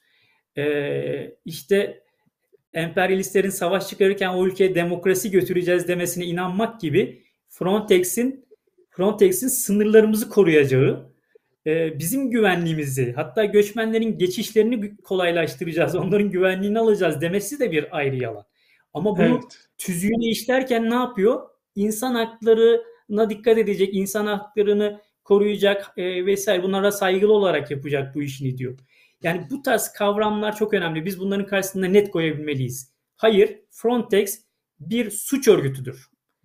Ve suça bulaşmıştır. Denizlerde insanların ölmesinin suç, orta, suç ortağıdır. İnsanların hayatlarını kaybetmesinin suç ortağıdır. Ee, üçüncü ülkelerle işbirliği yapma yaparak insanların e, zulüm gördüğü ülkelere teslim edilmesinin suç ortağıdır. Ya bunları çok net Evet. koymamız gerekiyor. Ama referandumda e, insanlara gönderilen zarflarda mesela bu ifadelerimize yer verilmedi mesela. E, Ya, hayır evet. diyen, hayır diyenlerin yazdığı metni hayır ordu diyemezsiniz diyerek geri gönderdiler. Ha, Yani- okey. Burada şu çifte standartı da görmek mümkün. Yani evet diyen taraf çok gayet halkı manipüle etmek için e, işte Schengen'den çıkacağız, öleceğiz, biteceğiz. Dublin'den çıkacağız, öleceğiz, biteceğiz. Sınırlarımızı koruyamazsak herkes kafasına göre gelecek suçları engelleyemeyeceğiz. Terörizmi engelleyemeyeceğiz diye yaygara koparırken biz bu yapılan işin aslında bir savaş olduğunu, kurulmak istenenin aslında bir ordu olduğunu söylediğimiz zaman e, şunu değiştirin ordu demeyin deniyor. Yani zaten evet. e, referandumu yaparken yani referandumu ortaya çıkaran biziz. Yine aslında e, muhalefetin veya göçmen örgütlenmelerinin e, bir başarısı aslında o imzayı toplayabilmek, bu, bunu referanduma götürebilmek bir başarı. Ama bunu referandumu oylamaya sunduğunda devlet yönlendirmesini yapıyor. Konsey, Federal Konsey bunun için kampanya yapıyor insanları ikna etmek için. Ve biraz önce Meleğin bahsettiği argümanları koyarak yapıyor. Ve bunların hepsi aslında gerçekliği de yansıtmıyor. Yani Schengen'den çıkacağız yok ya Avrupa Birliği Avrupa ülkelerinden bir sürü işçi geliyor İsviçre'ye. Bu işçiler burada çalışıyor ve kendi ülkelerine vergi veriyorlar. Evet. E, şimdi bu Schengen'den İsviçre'yi çıkarıp kendilerini mi cezalandıracaklar? Yani çok Hı. gerçekçi şeyler değil aslında argümanlar. Ee, evet. Avrupa Birliği üyesi olmamasına rağmen çok özel bir statüsü var İsviçre'nin. Ee, bu konular tartışmaya gidilebilir. Ama tabii e, mesele şudur. Bunu tartıştırmadan insanları nasıl korkuturuz da evet dedirtirizin derdindeler. Ama bize düşen görev biz göçmenler olarak özellikle bir bu konunun bizi ilgilendirmesi boyutu farkına varmak bir yanı ikincisi de bu konunun sadece göçmenleri ilgilendirmediği bütün insan haklarından yana olan ve o ülkelerin yoksul halklarının ilgilendirdiğini açıkça ortaya koymalıyız ki bu koalisyonu, bu e, ittifakı büyütmemiz gerekiyor. Yani sadece evet. göçmenlerle sınırlı bir ittifak e, başarılı olmayacaktır. E, çünkü bu kadar bütçeleri Frontex'e aktaracağına e, kemer sıkma politikaları uygulanan e, veya işte maaşların düşürüldüğü, işte e, vergilerin arttırıldığı bir Avrupa'da insanların daha rahat yaşaması için kullanabilirler. E, neden bu kadar paralar aktarıyorsunuz buraya hiç gereği yokken?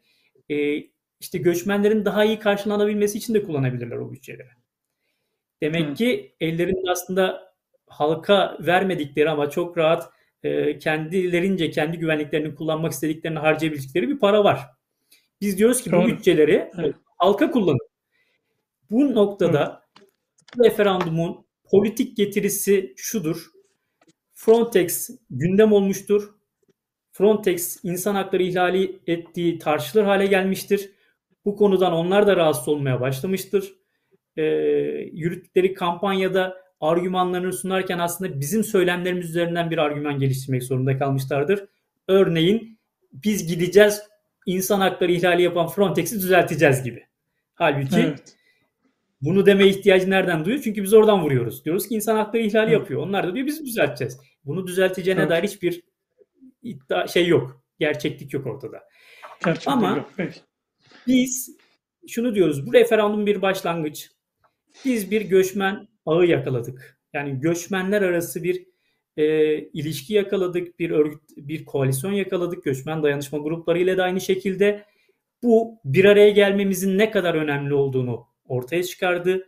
Hatta bu birlikteliğin daha fazla nasıl büyüyebileceği, nasıl daha ilerleyebileceği üzerine tartışmalar yürütüyoruz şu anda diğer göçmen dayanışma gruplarıyla.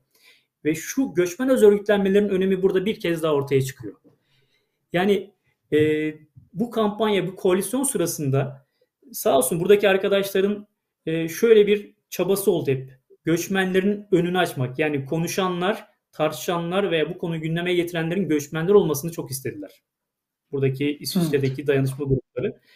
Bu noktada bizim de gerçekten bunun farkında olmamız gerekiyor. Yani bizimle ilgili alınan kararlarda biz özne olup örgütlenmez, sesimizi çıkarmazsak e, bizi bekleyen çok büyük tehlikeler var. Bu evet. anlamıyla çevremizdeki İsviçreli dayanışma gruplarıyla yakaladığımız bu bağı büyütmek, e, bu başladığımız çalışmayı daha fazla nasıl bir e, örgütlenme, herkesi kapsayan bir örgütlenmeye dönüştürebiliriz? Buna kafa yormak zorundayız. Yani bunu anlamıyla göçmenler için önemlidir bu referandum. Frontex konusu çok önemli. Ve referandum konusunda da çevremizdekileri ikna etmenin önemi de buradan yola çıkıyor. Biz göçmenler olarak oy kullanamayacağız buradan çağrımız bizim yerimize de olsa duyarlı, insan haklarına saygılı, e, insanların onurlu bir yaşam yürütmesini savunan herkesi bu referandumda hayır oyu kullanmaya davet ediyoruz 15 Mayıs'ta. E, benim çağrım bu, e, diyeceklerim de bu. Teşekkür ederim yayın için. Evet, ben de teşekkür ediyorum. Evet, Melek burada e, Özgür arkadaşın da belirttiği gibi Frontex sebebiyle aslında bir ağ yakalandı. Bir birlikte hareket etme, birlikte e, eyleme gitme, imza kampanyası düzenleme, açıklamalar yapma vesaire. Bu gerçekten olumlu bir durum, iyi bir gelişme e, ve gelecek açısından da e, aslında insana umut veren bir durumda. Peki bu gelecekte sizce gelecekte farklı etkinlikler, farklı mücadeleler ya da farklı taleplerle geliştirilecek olan etkinliklerde birlikte olmanın bir zemini olarak devam edecek mi ya da devam etmesi için çabanız olacak mı, yoğunlaşacak mı? Yani bu bir ağ oluştu, birlikte hareket oluştu. Ne dersin? Bir umuttur bu. Ee, Ya soruna şu şekilde. burada e, sözlerini de bağlayabilirsin. Genel olarak eksik Tamam. bir nokta varsa, değinmek istediğin bir nokta varsa onu da belirtebilirsin. Böylece son sözlerin de olsun. Tamam. Ee, bu noktada eksik kalan aslında bu Legeri'nin istifası ile ilgili neden tam da böyle seçimlere giderken seçimlere iki hafta kalan Legeri neden istifa etti ama istifa ederken böyle e, başarılı bir şekilde olduğunu bu şekilde gittiğini söyledik ama e, Legeri'nin istifa sürecine gelmesinde aslında Yunanistan'daki olayların çok fazla etkisi var. Evet. Yunanistan'da en son sınırlarda eee, olan mültecilerin ve göçmenler bir kısmı gece yarısı botlarla eee, açık denize bırakıldı rotaları şaşırtılarak ölüme terk edildiler. Bir kısmı da eee, Türkiye'ye Türkiye sınırına en normal bir şekilde bırakıldılar. Sonrasında eee, Türkiye'de olan eee, Frontex'in bıraktığı bu eee, mültecilerle röportajlar yapıldı. Ve anlattıkları dehşet verici. Yani Evet. eee, kar maskeli, silahları olan eee, ama polis ya da Frontex'ten herhangi bir eee, sivil muhafızların amblemlerinin olmadığı giyimli, eee, şiddet uygulayan, döven, eee, kadınları taciz eden hatta e, bir aileyi e, kontrolden geçirirken e, ilk önce erkeği hani e, üst aramasını yapıyorlar. Sonra çocukların üst aramasını yapıyorlar. Kadını soyarak göğüslerine ve cinsel organlarına ama kocasının da kocasına da baktırarak üst araması Evet. yapıyorlar. Bu şekilde de e, Türkiye sınırında bu e, mültecileri geri bırakıyorlar. Ama Türkiye sınırında bıraktıklarında e, iade şeklinde değil. Oradaki çetelerle, işte bu çetelerden biraz önce bahsetmiştik. Bu çeteler organ mafyaları, çocuk kaçakçıları ya da e, kadın ticaretiyle uğraşan insanlar. İşte Libya sahil güvenliğiyle birlikte olduklarını söylemiştik. Aslında bunların hepsinin bu e, mültecilerle yapılan röportajlardan, onların elinden sağ kurtulan, bunun da altına çizmek gerekiyor.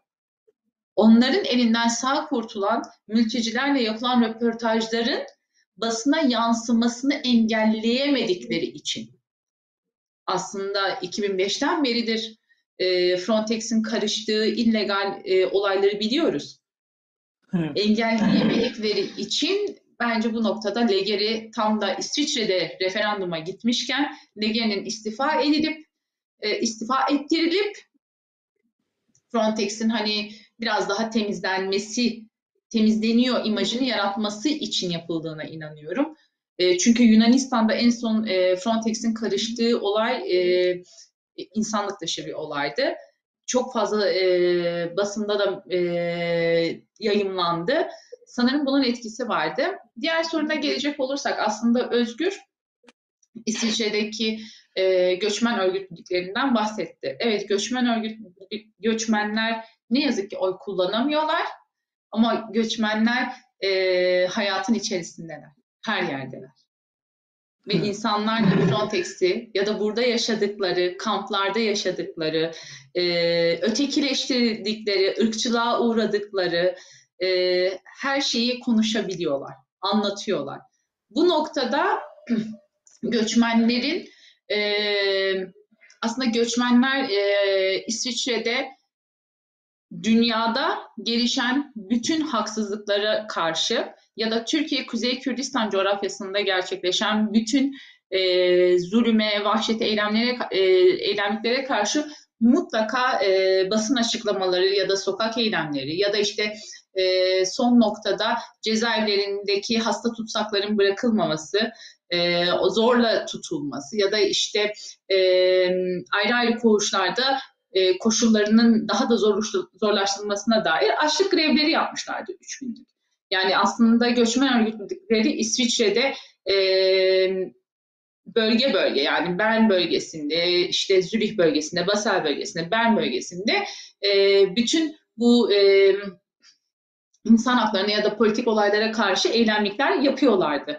Ama Frontex'in farkı Frontex'te e, İsviçrelilerle birlikte. Çünkü İsviçreliler şunu fark, İsviçre insan haklarına biraz daha duyarlı olan kuruluşlar şunu fark ettiler. Yani e, bu göçmen örgütleriyle birlikte yürümeli. Aradaki fark buydu. Yoksa İsviç- İsviçre'deki e, göçmen e, dernekleri, federasyonları, örgütleri, kurumları birlikte hareket etmeye devam ediyorlar. Ne yazık ki e, Frontex sorunu yani front, bu referandumda Frontex'e hayır çıksa da bitecek, her şey çok iyi olacak, sınırlar e, göçmenlere açılacak tarzında değil. Bizler de biliyoruz ki e, sınıflar ortaya çıktığından beridir emek ve sermaye e, emek ve sermaye çelişkisi de var olmaya başladı. E, emperyalist kapitalist sistem değişmedikçe de emperyalist ve kapitalist sistemin o e, akıl hocalarının yaptıkları savaşlar devam edecek. Bu savaşlar devam ettikçe de e, en çok işte insanlar göç yollarında, zorunlu göç yollarında bu e, şiddete, ölümlere e, maruz kalacaklar.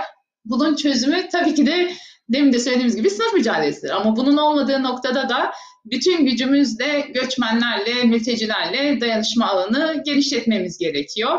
İşte bu noktada bizim İsviçre'de oy kullanabilenlere söyleyeceğimiz şey İsviçre'nin e, Frontex için ayırmış olduğu fona, onun için e, ayırmış olduğu personel alımı için o- oluş, ayırmış olduğu e, her şeye hayır diyoruz. Onun haricinde pardon tecrit, şiddet, ölüm gibi illegal suçlara karışmış e, Frontex'in Avrupa göç politikasında bir sembol haline gelmesi, sanki o sınırları koruyormuş gibi imajının olmasının önüne geçmek için, bunun gerçeklik olmadığını belirtmek için Frontex'e hayır diyoruz.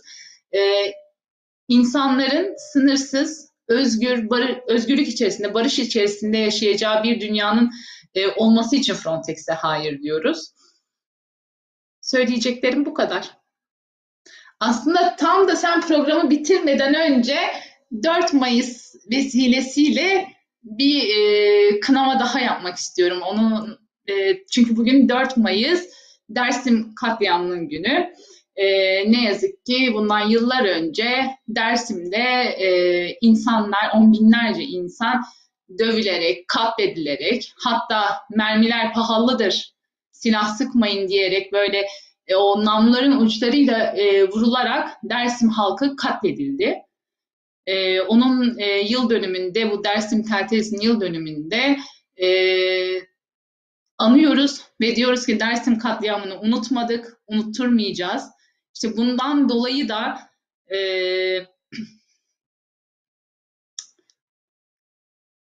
nasıl söyleyeyim yani bundan dolayı da e, duyamıyorum. Evet. Evet. Kınıyoruz.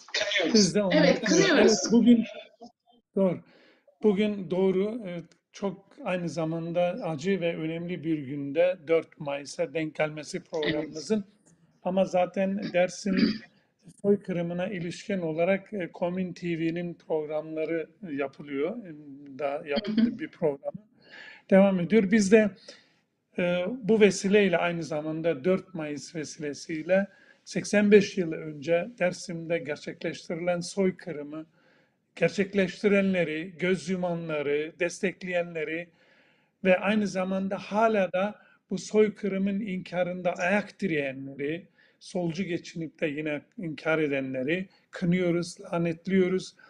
Dersim soykırımında yaşamını yitirenleri, sürgün yollarında yaşamını yitirenleri saygıyla anıyoruz. Ee, onları unutmadık, unutmayacağız. İnsanlık unutmayacak. Ee, ayrıca şunu da belirtelim. Dersim sürgünü ile ilgili olarak bir program yapmada e, planlar, planlarımız arasında yani bunu da planlamış bulunuyoruz. E, belirli uygun bir tarihte ya sonbaharda ya da başka bir tarihte özellikle araştırmacılarla birlikte böyle bir program gerçekleştirmeyi de düşünüyoruz. Evet Frontex ile kapatalım. Frontex'ten aslında Kısa bir şey siz eklemem mümkün mü? Pardon. Ben, buyur. Ya e, şimdi katliamlar konusunda belirttiklerinize tabii ki katılıyorum. Gönülden katılıyorum. E, sadece şu noktada e, bir şeyler söylemek istiyorum. Aslında hani Melek girdi biz zaten göçmenler olarak bu ülkede e, birçok şey yapıyorduk ama Frontex'te İsviçrelilerle buluştuk e, dedi.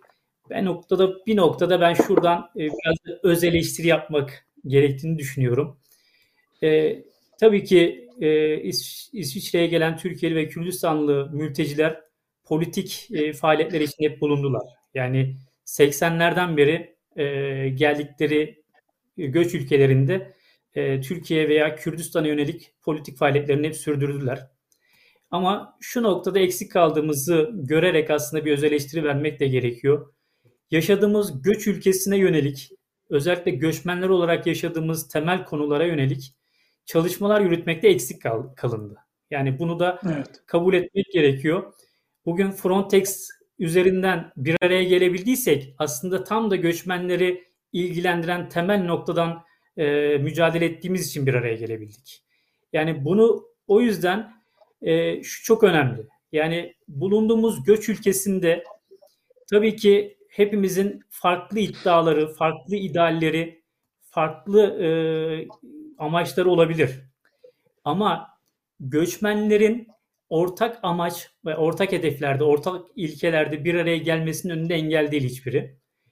Bu anlamıyla göçmenleri ilgilendiren sorunlar üzerinden gerçekten bulunduğumuz göç ülkelerinde yaşadığımız e, göç, yabancı düşmanlığı, göçmen düşmanlığı, ırkçılık üzerinden ona karşı olarak e, bu politikaların karşısında bir örgütlenme ağı kurmak zorundayız. Yani biz buraları ihmal edersek karşılaştığımız bu tehlikenin farkında olmayıp e, geldiğimiz ülkelere yönelik çalışmalarla sınırlı kalırsak gerçekten buradaki birçok göçmeni bu tarz konularda hem bilgisiz hem örgütsüz bırakmış olacağız. Yani o anlamıyla göçmen örgütlenmeleri, göçmen öz örgütlenmeleri hatta göçmen dayanışmalı örgütlenmeleriyle birlikte kuracağımız göçmenlerin konularını, sorunlarını gündeme alan örgütlenmeleri büyütmek zorundayız.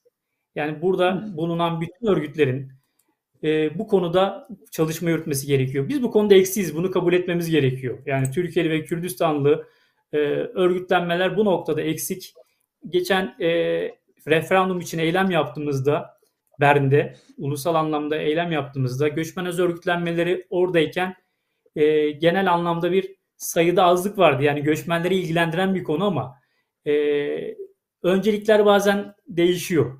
Yani e, bir Frontex konusu göçmenleri yakından ilgilendiren bir konu gündemdeyken e, farklı gündemler öne gelebiliyor. E, burada biraz e, bu konunun da önemsenmesi gerektiğini, göçmenler olarak bu alanda da çalışmalarımızı büyütmek gerektiğini farkında olmaya çağırıyorum. E, ve göçmen örgütlenmelerini de örgütlenmeye çağırıyorum. Yani bugün e, göçmen örgütlenmeleri diğer kurumlarla şunu tartışıyoruz şu anda. Yani göçmen örgütlenmeleri, sol gruplar, dayanışma grupları kim olursa olsun hepimizin ortaklaştığı amaç ve hedeflerde bir araya gelmeliyiz. Ağı büyütmeliyiz. Oluşturduğumuz şu ağı Frontex üzerinden göçmenleri ilgilendiren temel bir mesele üzerinden bir araya gelebildik. Bunu devam ettirmek gerektiği üzerinden ve bunu kalıcı kılmak gerektiği üzerinden tartışıyoruz. Yani bugün sadece bir eylem için bir araya gelmek değil. Evet. İşte e, ya da bir referandum olduğunda bir araya gelmek değil. Kamplarda kalan arkadaşların dertlerine çare olabilmek, onları yalnız hissettirmemek e, ve bu ülkeye göç eden herkesin ya ben geldim ama burada sahipsiz değilim, yalnız değilim de- dedirtecek bir çalışmayı örmemiz gerekiyor. Ve burada yaşadığımız sorunlara vakıf olmamız gerekiyor. Burada yaşanan sorunların farkında olmak ve buna karşı neler yapabileceğimizi tartışmak, bunlara yönelik bir mücadeleyi örmemiz gerekiyor. Biraz önce bahsettiğimiz gibi bütün saydığımız o e, sınıfsal mücadeleler, emperyalistlerle halklar arasındaki mücadeleler bugün göçmenler üzerine odaklanmış durumda neredeyse. Yani göçmenler zaten sınıfsal olarak en alt tabakadakiler. Yoksulluk açısından en yoksullar, e, en çok zulme uğrayanlar. Bugün göçmenler sürekli Avrupa ve Avrupa emperyalistleri Amerika tarafından hedef alınıyor. Yani başka ülkelere gönderilmek, başka kıtalara gönderilmek gibi tehditler de içeren birçok tehditle karşı karşıya kalıyor. Bu anlamıyla e, bunun farkında olup bu alanda da çalışmaları büyütmemiz gerekiyor diye düşünüyorum. Çağrım buradan bu Frontex referandum üzerinden yakaladığımız bu havayı e, genişletmek, büyütmek, gerçekten göçmenlik alanındaki çalışmalara odaklanmak e, ve birlikte bu alanda da gerçekten bir araya gelmek gerektiğini düşünüyorum. Teşekkür ederim tekrar. Evet, teşekkür ediyoruz. Bu böyle programımızı son sözle kapatmak e, istiyorum. E, Frontex ya da duvarlar ne Meksika ile Amerika arasında örülen duvar, ne Türkiye ile Suriye, Irak arasında örülen duvar, göçmenlerin, insanların yeni yaşam koşullarını, yaşanabilecek koşulları aramasını engelleyemez, engellemedi, engelleyemez. Bundan sonra da sürecek. Kuşkusuz kapitalizmin duvarları yıkıldığı zaman insanlar özgür olacak ve insanlar sınırları sı- sınırları ve sınıfları tanımadan, savaşları tanımadan ve yaşamadan yeni bir dünya, komünal bir dünya yaşamayı hak edecekler. Bunun için mücadele ediyorlar. Ee, ve birlikte mücadele, birleşik mücadele geliştirildikçe insanların geliştirecekleri yeni, e, daha doğrusu ortaya koyacakları yeni hedeflere ulaşması da mümkündür. Bu referandum belki küçük bir eylem olarak, bir etkinlik olarak görülebilir ama hiç de öyle değil. İşte görüldüğü gibi İsviçre'deki birçok göçmen örgütlenmesini bir araya getirdi, birlikte hareket etmesini sağladı ve e, İsviçre Federal e, yönetiminin referandum kararı vermesini sağladı. Bu referanduma gidiyor. Bu mücadelenin getirdiği bir sonuçtur, bir başarıdır. Bundan sonrası için de gerek Özgür'ün gerekse Meleğin dileklerine katılıyorum.